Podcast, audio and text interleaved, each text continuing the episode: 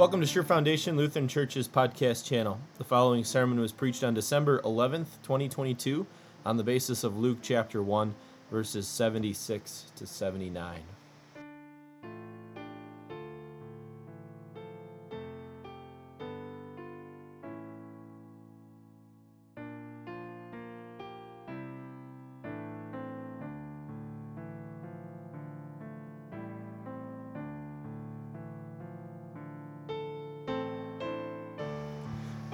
Grace, mercy, and peace are yours through our Lord and Savior Jesus Christ. Amen.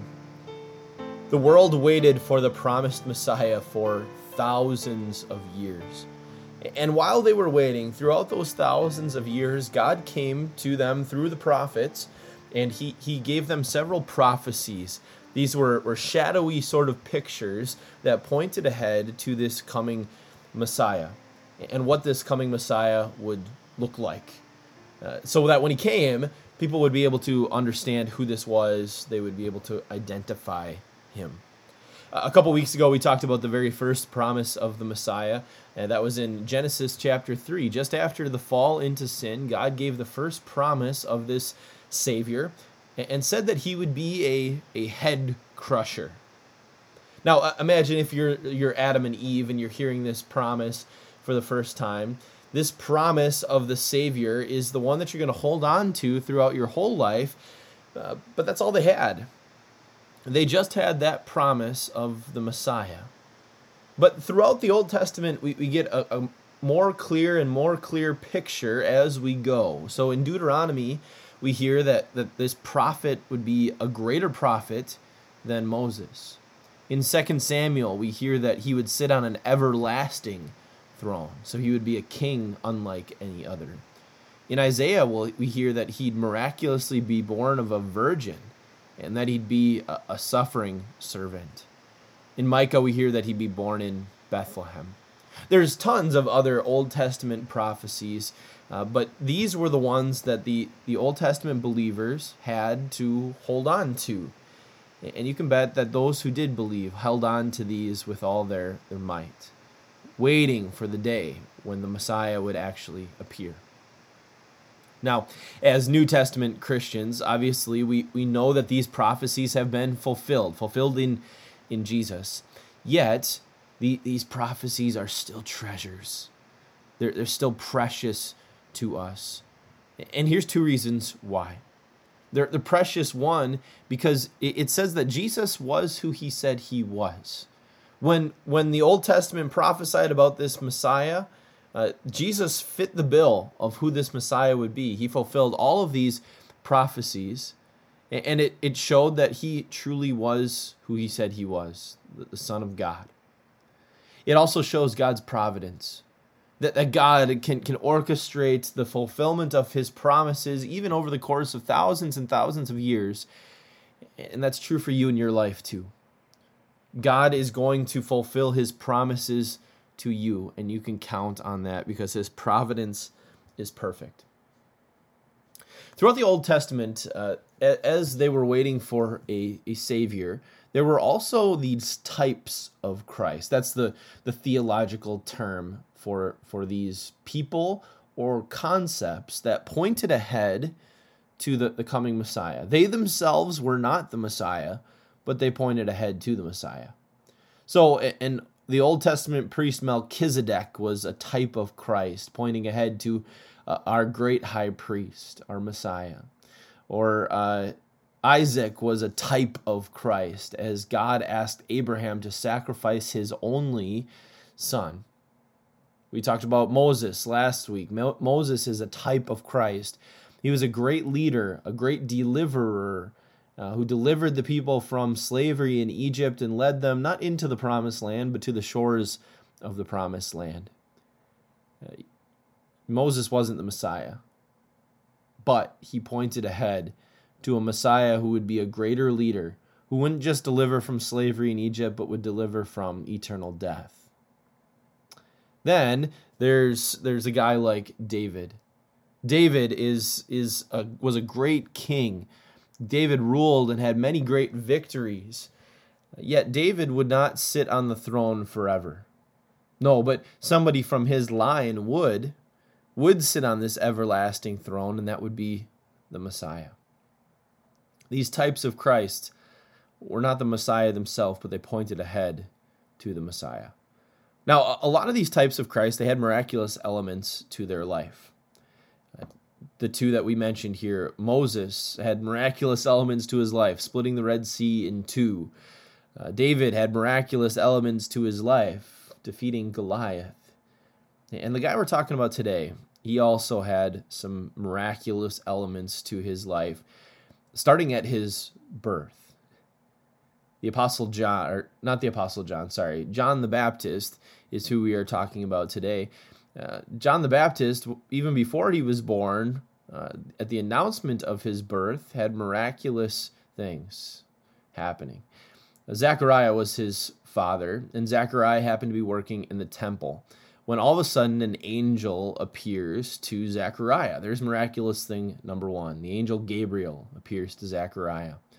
And the angel Gabriel announces to Zechariah that he and his wife Elizabeth will be with child.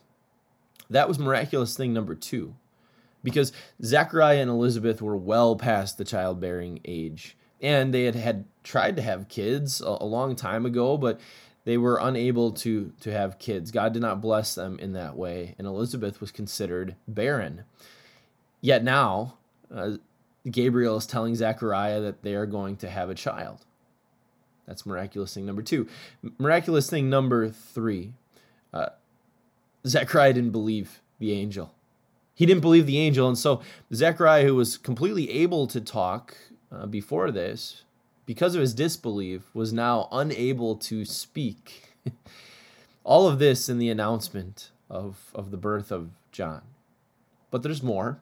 The angel Gabriel said that this child would be filled with the Holy Spirit even before he was born. Uh, this this child would, would be the forerunner of the, the Messiah. Oh, and when when the Messiah, who is still in the womb, in Mary's womb, uh, came to visit Elizabeth while John was still in his mother's womb.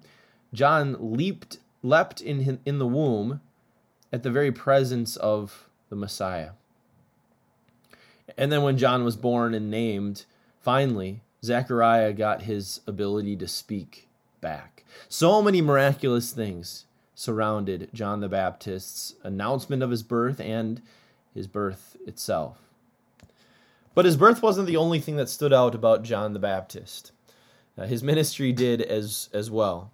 He was different than the other prophets. He he dressed differently. He wore clothing that, that was made of camel's hair and a leather belt. Uh, he ate differently. He had lo- ate locusts and wild honey. He lived differently. He lived out in the desert, and he spoke with such great authority. He was a great preacher. The people in that day obviously hadn't ever heard Elijah preach before, but he was known throughout Israel as as one who was an amazing preacher. And there was no preacher like Elijah. Yet people were likening John the Baptist to Elijah. That was high praise.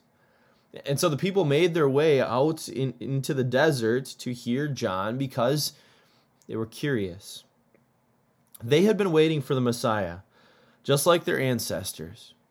And to be honest, the coming of the Messiah right now could not have come at a more of a perfect time. Yeah, you see, all those people at that time had their hopes and dreams of what this Messiah could be. They yearned for the for a Messiah that would save them from the Romans, from Roman oppression, that would restore Israel to what it was at the time of David, the Messiah who would make life at least a little bit better for them here on earth that's uh, probably a good time for us to even evaluate our own hearts. As those people were waiting for the Messiah, they had all kinds of ideas of what this Messiah would be. What kind of Messiah do you want? What kind of Savior do you think that you need? You know, maybe honestly, the answer to that question um, depends on what you're going through when I ask the question. If you happen to be going through sickness and pain, well, then maybe you, you want a savior to save your malfunctioning body from disease, from pain, or from old age. If finances are particularly tight, maybe you want a financial savior to give you comfort and ease ease in that area of life. Or maybe you're like the people that day. You want a political savior to fix the big problems of the world or to, to make the United States this little utopia again. What kind of savior do you want? Well, the people wondered at that time, could John be him? Luke records their curiosity. They say, he says, the people were waiting expectantly and were all wondering in their hearts if John might possibly be the Messiah. Yet John's message was quite a bit different and offered a different sort of salvation than what the, the people were perhaps anticipating, than what we perhaps anticipate sometimes. John preached a message of salvation through the forgiveness of sins because of the tender mercy of our God. Yet, even that, my self absorbed heart is not quick to embrace. Because there, there is something about my heart that, that says, well, yeah, forgiveness is nice, but is it really my deepest need? Do I really need saving in that way? You, you see, our sinful hearts are convinced that they really aren't that bad. So maybe that forgiveness is needed for them, but not so much for me. In fact, there's a part of my heart that's repulsed by the idea of forgiveness. Because forgiveness insinuates that I need forgiveness. It insinuates that I have done something wrong, which my self righteous heart would never want to admit. John's preaching confronted people's inflated view of themselves. It confronts us. John didn't hold back.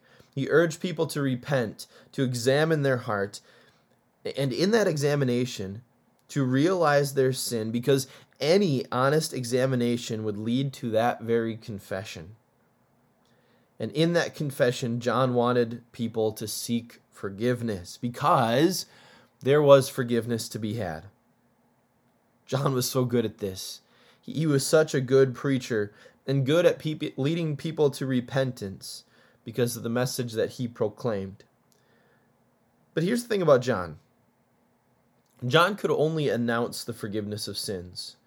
He couldn't be the one to accomplish the saving work that would give that forgiveness.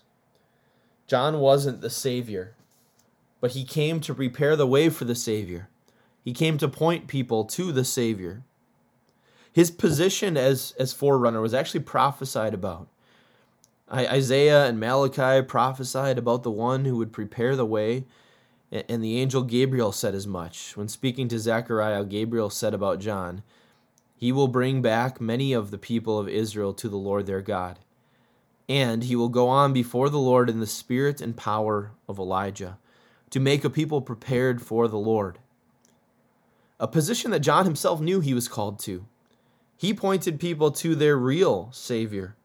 When they wondered if John was the Savior, John said to them, I baptize you with water, but one more powerful than I will come, the straps of whose sandals I am not worthy to untie. He will baptize you with the Holy Spirit and with fire.